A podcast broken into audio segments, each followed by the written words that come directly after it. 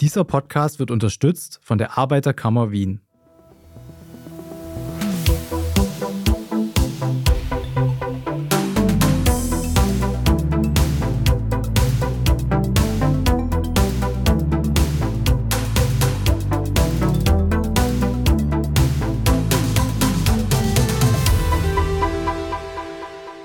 Ihr hört Edition Zukunft, den Standard-Podcast über das Leben und die Welt von morgen. Mein Name ist Florian Koch und heute geht es um das Thema Weltraumrecht. Welche Gesetze gelten im All überhaupt? Wer beschließt sie und wie regeln wir in Zukunft den Tourismus und oder die Ressourcennutzung im Weltraum? Darüber und viele andere Themen spreche ich heute mit Irmgard Marbot. Sie ist Universitätsprofessorin für Völkerrecht an der Universität Wien und leitet die nationale Kontaktstelle für Weltraumrecht in Österreich. Frau Marbot, herzlich willkommen. Hallo, danke für die Einladung. Frau Marbot, Sie kommen gerade direkt von der UNO ins Studio. Was haben Sie dort gemacht? Ja, genau. Dort findet schon seit letzter Woche und diese Woche auch noch der Rechtsunterausschuss von UNCOPOS statt. Das ist United Nations Committee for the Peaceful Uses of Outer Space, also das UN-Komitee für die friedliche Nutzung des Weltraums statt, hier in Wien. Und dieses Komitee hat einen Hauptausschuss, der ist im Juni und jetzt ist im Unterausschuss, Rechtsunterausschuss für die spezifisch rechtlichen Fragen, während schon im Februar der Scientific and Technical Subcommittee, also der wissenschaftlich-technische Unterausschuss stattgefunden hat. Und die beiden beiden Unterausschüsse bereiten dann die Sitzung für Juni vor.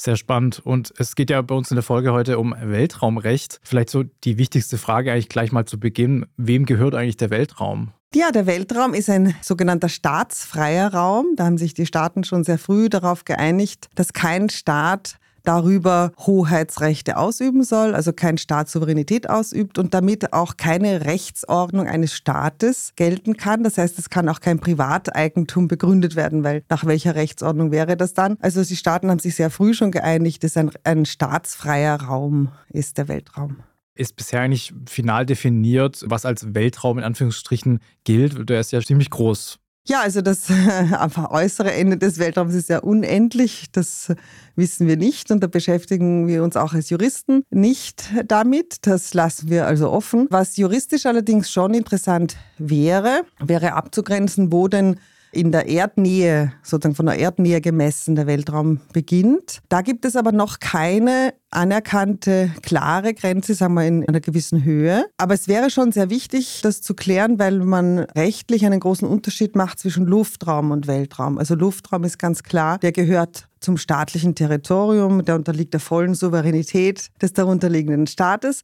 Und eben, wie gesagt, beim Weltraum ist man sich einig, kein Staat hat darüber Souveränität, er ist frei. Und da wäre es natürlich schon sehr gut, wenn man wüsste, wo genau die Grenze liegt. Allerdings einigen sich die Staaten gerade in diesem UN-Ausschuss bis heute darauf nicht. Es gibt allerdings so technische Grenzen, wo man sagt, ja, wie hoch kann denn überhaupt ein Flugzeug fliegen, dass wir von Luftraum sprechen können? Wie niedrig kann denn ein Satellit um die Erde umkreisen? Wäre das vielleicht eine gute Lösung, dass die unterste Flugbahn eines Satelliten vielleicht herangezogen wird. Manche nennen dann die Van Karman-Linie etwa 100 Kilometer oder die USA sogar dann 80 Kilometer noch weiter drunter als so eine mögliche physikalische Grenze. Aber das ist eben noch nicht rechtlich anerkannt, sondern das lässt man offen. Man hat eher einen funktionalen Ansatz zur Anwendung des Weltraumrechts und des Luftrechts, dass man sagt, was eine Weltraumaktivität ist, wissen wir quasi, soll ein Gegenstand in den Weltraum befördert werden. Da gibt es weltraumrechtliche Regeln, die so sogar schon beim Start ansetzen, also auch direkt an der Erdoberfläche. Und was ein Flugzeug ist, wissen wir sozusagen auch. Es hat Flügel, aerodynamischer Auftritt. Also so mit einem funktionalen Ansatz, dass die Aktivität geregelt wird und eben nicht der Raum. Es gibt ja jetzt schon einige Weltraumgesetze, also einige Richtlinien eigentlich für den Weltraum. Was sind da aus Ihrer Sicht so die wichtigsten Gesetze eigentlich bisher, die beschlossen wurden? Die reichen ja teilweise wirklich in die 70er Jahre eigentlich zurück. Ja, also die Pioniere waren, würde ich sagen, schon die USA, die recht früh mit dem NASA-Act die nationale Weltraumbehörde gegründet haben und damit eine rechtliche Grundlage geschaffen haben. Was soll denn denn sie so tun? Und haben dann auch eben weiter sind sie fortgeschritten, welche Aktivitäten brauchen denn sonst noch Regelungen? Also Telekommunikation, Erdbeobachtung, Datenverwendung, diese Dinge werden dann sukzessive in den USA geregelt, bis man dann dazu übergegangen ist, in verschiedenen Staaten doch allgemeine Welt, sogenannte Weltraumgesetze zu erlassen, wo man doch versucht, das in einem, einem Gesetz zu erfassen. Und auch Österreich hat 2000 2011 ein solches Gesetz erlassen. In dem Moment, wo es österreichische Universitäten gab, die selbst einen Satelliten zusammengestellt haben, gebaut haben und den dann starten lassen wollten, da hieß es dann, oh, was müssen wir denn beachten? Plötzlich wird Österreich ein Weltraumstaat, eine Weltraumnation, die Haftungen dann auch treffen. Und von diesem Ansatzpunkt, dass man haftet, dass ein Staat haftet für Schäden, die durch Weltraumobjekte verursacht werden, ist natürlich schon klar, dass man Regelungen treffen muss, dass möglichst nichts passiert. Also ist nicht erst im Nachhinein haftet, sondern vorbeugend, dass es möglichst sicher ist, die Aktivität, dass möglichst kein Schaden verursacht wird. Sie haben es eben schon angesprochen, Österreich hat seit 2011 ein eigenes Weltraumgesetz. Warum gibt es eigentlich nationale Weltraumgesetze, wenn das Weltraum uns alle oder den ganzen Planeten eigentlich was angeht? Genau, weil es auch schon in dem Grundlagenvertrag, das ist der Weltraumvertrag aus 1967, der im Rahmen der Vereinten Nationen, also in diesem UN-Komitee damals schon erarbeitet wurde. Kurz bereits nach dem Start des ersten Satelliten 1957, am 4. Oktober 1957, beginnt das Weltraumzeitalter, sagt man. In dem Moment haben sich gleich bei der nächsten Gelegenheit im nächsten Jahr die Vereinten Nationen zusammengesetzt und gesagt, wie können wir denn diesen Weltraum nützen? Und ein Prinzip ist eben die Nichtaneignung, Nicht-Souveränitätsausübung auf der anderen Seite, die Regelung Regelung doch der Aktivitäten. Und da ist ein wichtiger Artikel 6 beschlossen worden. Staaten haben die Verantwortung für ihre nationalen Weltraumaktivitäten. Und sie haben also Haftung und Verantwortung. Und beides ist genug Anknüpfungspunkt für Staaten, dass sie Weltraumaktivitäten regeln. Da so hat mich die Frage interessiert, wenn jetzt auf der internationalen Raumstation ein Verbrechen passiert oder ähnliches, also welche Rechtsprechung gilt da eigentlich? Ja, also die Internationale Raumstation ist natürlich ein ganz besonders interessantes Forschungsobjekt, auch rechtlicher Art, weil hier mehrere Nationen zusammenarbeiten, die in einem internationalen Vertrag, Intergovernmental Agreement, auch beschlossen haben, wer wofür verantwortlich ist. Und da grundsätzlich gilt das Registrierungsprinzip. Also dieses Modul, in welchem Staat oder auch bei der ESA, ESA hat auch Module der European Space Agency registriert ist und dafür Verantwortung hat, da soll auch das nationale Recht und soll es ein Strafrecht sein, anknüpfen. Also das Registrierungsprinzip ein bisschen ähnlich wie das Flaggenstaatsprinzip bei den Flugzeugen und Schiffen. Ja, da sagt man ja auch, ein Schiff, das auf hoher See unterwegs ist mit seiner Flagge, sagt man, weil wir ja sonst auf der hohen See auch einen Rechts-, einen staatsfreien Raum haben, gilt das Recht des Flaggenstaates. Hier würden wir sagen Registerstaates im Weltraumrecht. Und beim Weltraumrecht kommen ja sehr viele, sag ich mal, Meinungen und Interessen zusammen, gerade wenn es die Nutzung des Weltraums geht, äh, auf kommerzielle Weise. Warum ist es so schwierig, sich da zu einigen auf globaler Ebene eigentlich? Naja, so schwierig ist es gar nicht. Wir haben ja jetzt gerade regelmäßig diese UN-Treffen. Jedes Jahr muss man sich vorstellen. Nicht nur heuer findet dieser Weltraumausschuss statt, sondern jährlich. Und gibt es natürlich immer neue Themen, die dann aufkommen. Aber der Anknüpfungspunkt für die privaten Weltraumaktivitäten ist eben auf jeden Fall wieder der Staat, die Verantwortlichkeit des Staates nach Artikel 6, wie ich schon gesagt habe, nach dem Weltraumvertrag. Das streitet da quasi auch kein Staat ab. Also jeder Staat ist sich bewusst, dass er für seine nationalen Weltraumaktivitäten Verantwortung trägt und diese noch dazu auch genehmigen und fortgesetzt überwachen muss. Also sogar diese explizite Bestimmung steht im Weltraumvertrag. Und daher ist es dann letztlich auch immer wieder eine Angelegenheit zwischen Staaten, sich hier zu einigen. So über die Grundlagen, über die Umsetzung und Probleme in der Umsetzung. Vielleicht muss man diskutieren und vielleicht gibt es da Lücken und nicht ganz ausreichende Durchsetzungsmechanismen zum Beispiel. Aber so von der Grundlage her haben wir eigentlich mit dem Weltraumvertrag und dann auf diesem aufbauen noch weitere vier speziellere Verträge über die Haftung, Registrierung, Rückführung und auch dem Mondvertrag gibt speziellere Regelungen für die Nutzung, die solide sozusagen in völkerrechtlichen Verträgen geregelt sind.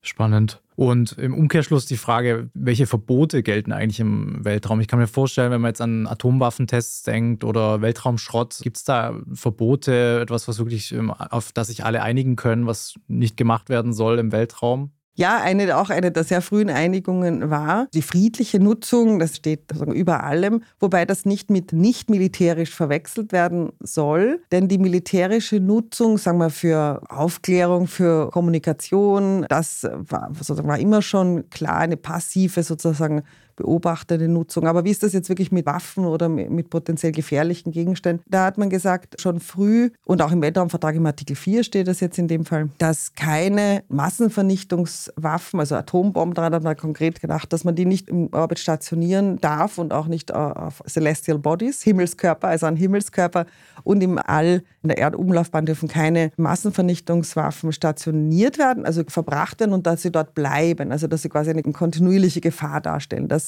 ist explizit verboten. Für die anderen und konventionellen Waffen ist dieses explizite Verbot nicht, also sozusagen ist nicht vorgesehen. Da gelten dann die allgemeinen Regeln des Völkerrechts und der Charta der Vereinten Nationen, dass überhaupt die Androhung und Anwendung von Gewalt zwischen den Staaten verboten ist und allenfalls nur militärisch zur Selbstverteidigung verwendet werden darf. Und da gelten die allgemeinen Regeln, die wir dann wieder anhand der Verhältnismäßigkeit prüfen müssen, also überhaupt ob ein Angriff stattfindet und ob dann die Gegenreaktion darauf also verhältnismäßig wäre. Da müssen wir dann, und da gibt es natürlich spezifische Umstände, die man im Weltraum berücksichtigen muss. Was verhältnismäßig ist, ist doch etwas ganz anderes als auf der Erde. Also da sind wir dann schon, müssen wir spezifischer sein, aber das wird im Rahmen der Interpretation dieser allgemeinen Regeln dann durch durchgeführt und sollte durchgeführt werden. Das klingt für mich nach großen Graubereichen, weil man hört ja immer wieder, dass Länder auch aufrüsten im Weltall eben. Das fällt vielleicht dann, wie Sie gerade eben gesagt haben, in den Punkt Selbstverteidigung mhm. auch. Aber ich kann mir vorstellen, dass es ja durchaus schwierig einzuschätzen ist, was jetzt quasi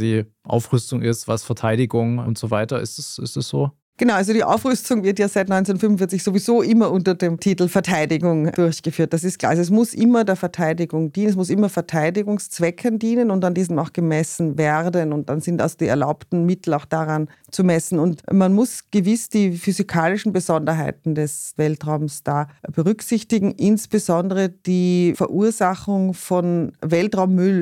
Durch die Zerstörung von Weltraumobjekten zum Beispiel würde dort eine Wolke entstehen von Müll, der dort sehr lang bleibt und auch sehr lange völlig unbeteiligten Drittstaaten zum Beispiel einen großen Schaden zufügt. Das heißt, da muss man sicher die Verhältnismäßigkeit ganz anders prüfen, als das auf der Erde der Fall ist, wo dann die Trümmer halt auf den Boden fallen und dann halt in der Erde bleiben, aber sozusagen nicht hunderte Jahre womöglich da den Orbit blockieren und unbrauchbar machen.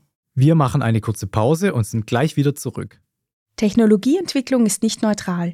Sie ist politisch und damit auch gestaltbar. Denn es ist gar nicht egal, wer zu welchem Zweck neue Technologien entwickelt und wie sie eingesetzt werden. Statt Kontrolle und Überwachung sollten Arbeitserleichterung, Organisierung und Austausch im Fokus stehen. Mit unserem Digifonds fördern wir als Arbeiterkammer Projekte, die die Digitalisierung im Sinne aller Beschäftigten gerecht gestalten. Alle Infos findest du unter akwien.at slash Digifonds.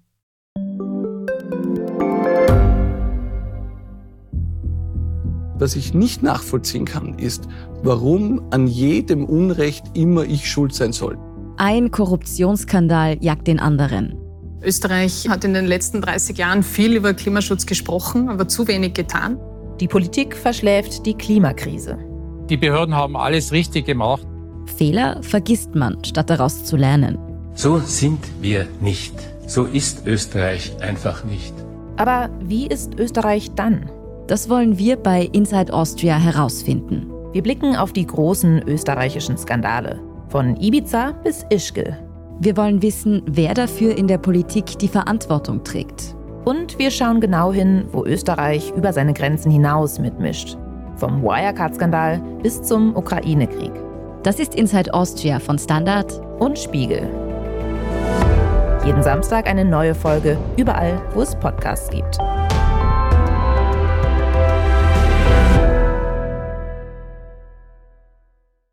Auch private Unternehmen haben jetzt immer mehr den Weltraum auch im Blick. Sie wollen künftig Passagiere ins All befördern. Welche Regeln gibt es eigentlich bisher für den Weltraumtourismus? Ja, der Tourismus, also was ist schon Tourismus? Also es geht sozusagen um bemannte Raumfahrt. Also wenn Menschen, Personen ins All verbracht werden, dann war das natürlich ursprünglich zur Zeit des Beginns der Weltraumfahrt und zur Zeit, wie die Weltraumverträge geschrieben wurden, vor allem eben Astronauten, die ausgebildet wurden für spezifisch diese Tätigkeiten, die das im Rahmen von Missionen gemacht haben, mit spezieller Ausbildung, mit speziellen Zielen. Oft waren sie Angehörige des Staates, in dem Sinne Militärangehörige oder sonst Beamte sozusagen, also keine Privaten, die eben so zum Vergnügen Vergnügen das machen. Aber es hat schon relativ früh begonnen, dass sich reiche Einzelpersonen so etwas mal leisten wollten. Ein Ausflug zum Beispiel auf die ISS und berühmt wurde natürlich Dennis Tito. 2001 bereits hat er sich das geleistet, knapp zwei Wochen auf der Internationalen Raumstation zu verbringen und hat dafür 20 Millionen US-Dollar ausgegeben. Dann gab es 2006 die erste Frau, Anose Ansari die auch dasselbe gemacht hat. Ein bisschen günstiger, glaube ich, aber im Umrechnungskurs 16 Millionen Euro. Aber so in dieser Gegend hat sich das abgespielt. Da wurde das ermöglicht, im Rahmen der Internationalen Raumstation auch nicht professionelle Astronauten mitzunehmen. Und das nennt man dann sozusagen orbitalen Tourismus. Also im Orbital heißt das eben eine Erdumlaufbahn erreicht wird und dort auch einige Zeit verbracht wird, einige Tage sinnvollerweise, normalerweise. Es gibt aber jetzt eine Neuentwicklung des suborbitalen Tourismus, wo angeboten wird kurze Weltraumflüge, also dass man nur ganz kurz hinaufkommt, sehr hoch hinaufkommt, aber nicht die ganze Erde umkreist, keinen Orbit vervollständigt und auch sehr kurz, eigentlich sind nur einige Minuten, kann man fast sagen. Ein Flug, der etwas über 100 Kilometer, so war die Praxis bisher, ermöglicht das Gefühl der Schwerelosigkeit. Aber das ist eben ein sehr großer Unterschied. Da gab es jetzt lange schon Versuche. 2021 sind dann die ersten geglückt und haben tatsächlich Passagiere mitgenommen. Da geht es dann um einen Preis von ein paar hunderttausend Dollar, um, wo man schon ein Ticket bekommen kann, hat aber halt einen sehr kurzen Flug. Aber eben dieses Erlebnis, dann mal im Weltraum gewesen zu sein, dafür geben doch recht viele bisher Individuen. Es ist seit 2021 erst überhaupt möglich und davon waren jetzt schon, es waren schon 32 Individuen im Weltraum im Rahmen von sechs Flügen, die schon erfolgreich durchgeführt wurden, solche suborbitalen Flüge, suborbitaler Weltraumtourismus sozusagen. Es gibt also schon einige Beispiele. Trotzdem nochmal vielleicht die Frage, gibt es da schon Regeln oder bestimmte Richtlinien, nach denen sich diese touristischen Flüge richten müssen? Oder sind es einfach die bestehenden Gesetze? Also die bestehenden würden relativ problemlos anzuwenden sein für den orbitalen Tourismus, also Orbitaltourismus, dass man, dass die, wie die Astronauten auch selbst sozusagen einige Tage im All bleiben. Und was sind die Regelungen vor allem eigentlich auch an die anderen Staaten gerichtet? Also die Rescue and Return of Astronauts, da gibt es ein eigenes Abkommen dazu, eben dieses Weltraumrückführungsübereinkommen, dass diesen Personen geholfen werden muss und dass sie zurückgebracht werden sollen und sicher zurückgebracht werden sollen und alles Mögliche eben sie werden als Envoys of Mankind betrachtet, als Abgesandte der Menschheit. Also diese Idee, die gab es schon sehr früh. Und jetzt die Frage, ob das auch auf diese kurzen Flüge und Weltraumtouristenflüge anwendbar ist, ist die Diskussion so, dass man das nach dem Zweck der Regelung betrachtet. Also die Verpflichtung zur Rettung wird als humanitäre Verpflichtung kein Problem sein, dass man das auch anwendet darauf. Sonst wird man auch sehr stark auf das Luftrecht zurückgreifen, da diese Suborbitalflüge doch große Ähnlichkeiten haben mit Flügen, mit Passagieren. Passagierflügen und wo man da also schaut, wer haftet, wie ist das mit Versicherungen und diese Sachen sich da äh, orientiert, auch an diesen Regelungen. Jetzt gibt es ja auch noch andere Wirtschaftszweige, die Unternehmen in Aussicht haben. Nach Ansicht vieler Fachleute schlummern ja ziemlich viele Rohstoffe auch in Milliardenhöhe im Weltall. Gibt es da schon Gesetze oder Regelungen dafür, wer diese Ressourcen im Weltall abbauen darf?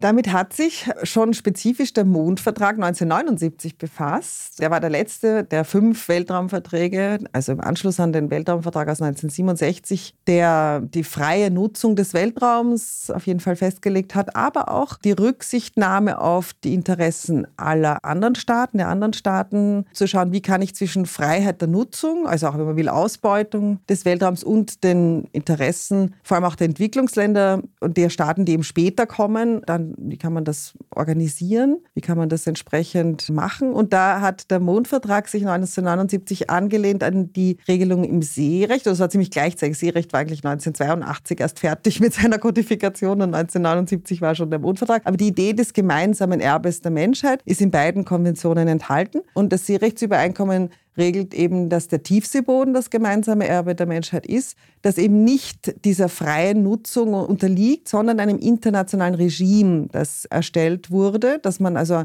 einen Antrag stellen muss, jetzt bei der Internationalen See-Meeresbodenbehörde in Jamaika, stellen dort also Firmen den Antrag, sagen, wir möchten gerne das explorieren und schauen, ob wir da Bodenschätze finden, dann kriegen sie eine Lizenz. Nicht? Diese Idee der gemeinsamen internationalen Verwaltung wurde auch auf den Mond übertragen, über den Mondvertrag und sollte, dasselbe Prinzip kommt dort auch drin vor, sollte also nach einem internationalen rechtlichen Regime stattfinden. Jetzt hat aber das dann, das stand einfach viele Jahre so drinnen, ohne dass es eine praktische Bedeutung hatte und jetzt erst nach der Jahrtausendwende haben sich einige Unternehmen das überlegt, vielleicht könnte man das jetzt mal ausnützen. Und der Mondvertrag ist aber, weil es damals eben doch recht futuristisch schon noch war und man gesagt hat, ja, wenn das einmal irgendwann wirtschaftlich sozusagen commercially feasible wird, also machbar sein, werden wir das schon machen. Die USA aber haben zum Beispiel oder auch viele andere relevante Weltraumnationen haben ihn nicht mehr ratifiziert, eben aus verschiedenen Gründen. Und jetzt ist es so, dass dieser Mondvertrag zwar in Kraft ist, also auch Österreich hat es ratifiziert, Australien, Mexiko, es sind 18 Staaten, die ratifiziert haben, aber gerade die großen nicht. Trotzdem, jetzt stellt sich aber gerade jetzt die Frage, wie geht man um? Begonnen hat es, wie gesagt, mit ein paar Unternehmen aus den USA, die diese Idee hatten. Die haben dann die USA dazu gebracht, dass sie ein nationales Gesetz erlassen haben, das diese Art der Tätigkeit regelt und am Prinzip zulässt, aber schon auch nach internationalen Vorgaben. Also auch in dem Gesetz findet sich, ja, das kann gemacht werden, aber in accordance with the obligations of the United States of America. So begann das 2015. Die Diskussion wurde dann sehr äh, akut, aktuell. Manche Staaten haben das sehr protestiert. Das geht doch gar nicht, dass die USA hier das erlauben. Das müssen wir, wenn, dann international regeln. kann nicht unilateral ein Staat zuvor preschen. Aber kurz darauf hat Luxemburg aufgeschlossen, 2017, mit einem sehr ähnlichen Gesetz, sozusagen mit der Begründung, es sollen nicht die Unternehmen in die USA unbedingt gehen müssen, die das gerne machen wollen. Also sie können auch in Europa bleiben. Und Luxemburg hat sich da sehr weiterhin engagiert bis heute. Und jetzt gerade beim Legal Subcommittee, beim Rechtsunterausschuss, habe ich die jüngste Präsentation gehört letzte Woche von Luxemburg, wie sehr sie sich weiterhin engagieren dafür. Also dass man sagt, auch in Europa soll es die Möglichkeit geben, Forschung zu betreiben und auch eine gewisse Sicherheit haben, dass das jetzt mal grundsätzlich nicht verboten ist von vornherein. Also dass man nicht von vornherein eine verbotene Aktivität unternimmt. Und die Erklärung, sagen wir jetzt von USA und Luxemburg, ist die, und das ist auch mehr oder weniger so akzeptiert von den Staaten, dass es eine noch nicht ganz, also es eine mögliche Interpretation des Weltraumvertrags ist. Dass man sagt, was freie Nutzung und solange wir Rücksicht nehmen auf die Interessen anderer Staaten, ist es nicht verboten. Inwiefern, ja, das sozusagen, es ist nicht verboten. Und das, auf der Basis haben sie es jetzt halt mal erlaubt. Da kann man ja gespannt bleiben, was da noch kommt in Zukunft für Regelungen. Zum Abschluss vielleicht noch die Frage, Sie haben eh den Mond schon angesprochen. Im Internet gibt es ja teilweise sehr ja, lukrative Möglichkeiten, ein Grundstück auf dem Mond zu kaufen. Würden Sie mir das empfehlen? Ist das ein Scherz oder geht es wirklich? Also das ist ein Scherz und es ist sogar so ein Scherz, ich habe mich da mal befasst, wieso wird denn dagegen nicht vorgegangen, weil alle sagen, es ist so ein offensichtlicher Scherz, dass es sich da quasi nicht lohnt, gerichtlich dagegen vorzugehen. Also ein Faschingsscherz, man kann gerne so eine Urkunde kaufen, sich an die Wand hängen, aber es ist ganz offensichtlich, dass das rechtlich also gar nicht möglich ist. Weil nach welchem Recht würde denn so ein Eigentum bestehen? Es wird von den USA, also jemand, eine Firma, die in den USA ansässig ist, vergeben, aber die USA haben immer ganz klar gesagt, dass sie nicht für sich in Anspruch nehmen, das Grundstücksrecht, sozusagen, das sie auf ihrem eigenen Territorium haben, auch auf dem Mond anzuwenden. Also die USA selbst, die Regierung, sagt, das ist natürlich ein Scherz und es ist halt dann auch ein Spaß und den soll man auch nicht verderben. Frau Mabo, vielen Dank für das Gespräch. Sehr gerne. Damit auch ein herzliches Dankeschön an euch, liebe Hörerinnen und Hörer. Was denkt ihr? Mit welchen Fragen muss sich das Weltraumrecht in Zukunft beschäftigen? Schreibt uns euren Kommentar auf der standard.at/slash Zukunft. Dort findet ihr auch viele weitere Artikel rund um das Leben und die Welt von morgen. Wenn euch der Podcast gefällt, dann lasst uns doch eine Bewertung da. Unterstützen könnt ihr uns, wenn ihr für den Standard zahlt, zum Beispiel mit einem Abo. Alles weitere dazu auf abo.derstandard.at. Die nächste Folge Edition Zukunft erscheint wie immer in zwei Wochen. Bis dahin alles Gute und bis zum nächsten Mal.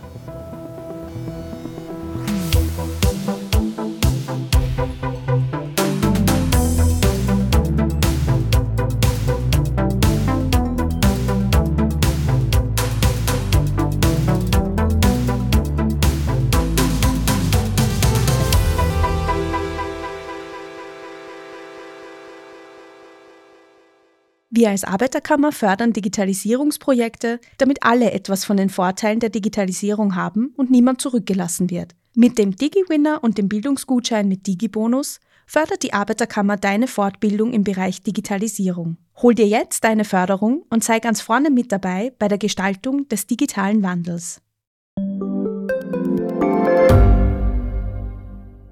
Gibt es außerirdisches Leben? Haben Tiere ein Bewusstsein? Können wir durch die Zeit reisen?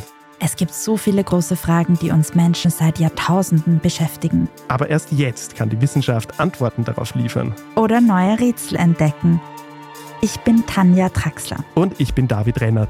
Im Standard-Podcast Rätsel der Wissenschaft gehen wir großen Fragen der Menschheit auf die Spur. Wir fragen Wissenschaftlerinnen, was in schwarzen Löchern passiert wo die Aliens bleiben. Und die Fusionskraftwerke. Und wo die Mathematik an ihre Grenzen stößt. Rätsel der Wissenschaft. Jeden Mittwoch eine neue Folge. Überall, wo es Podcasts gibt.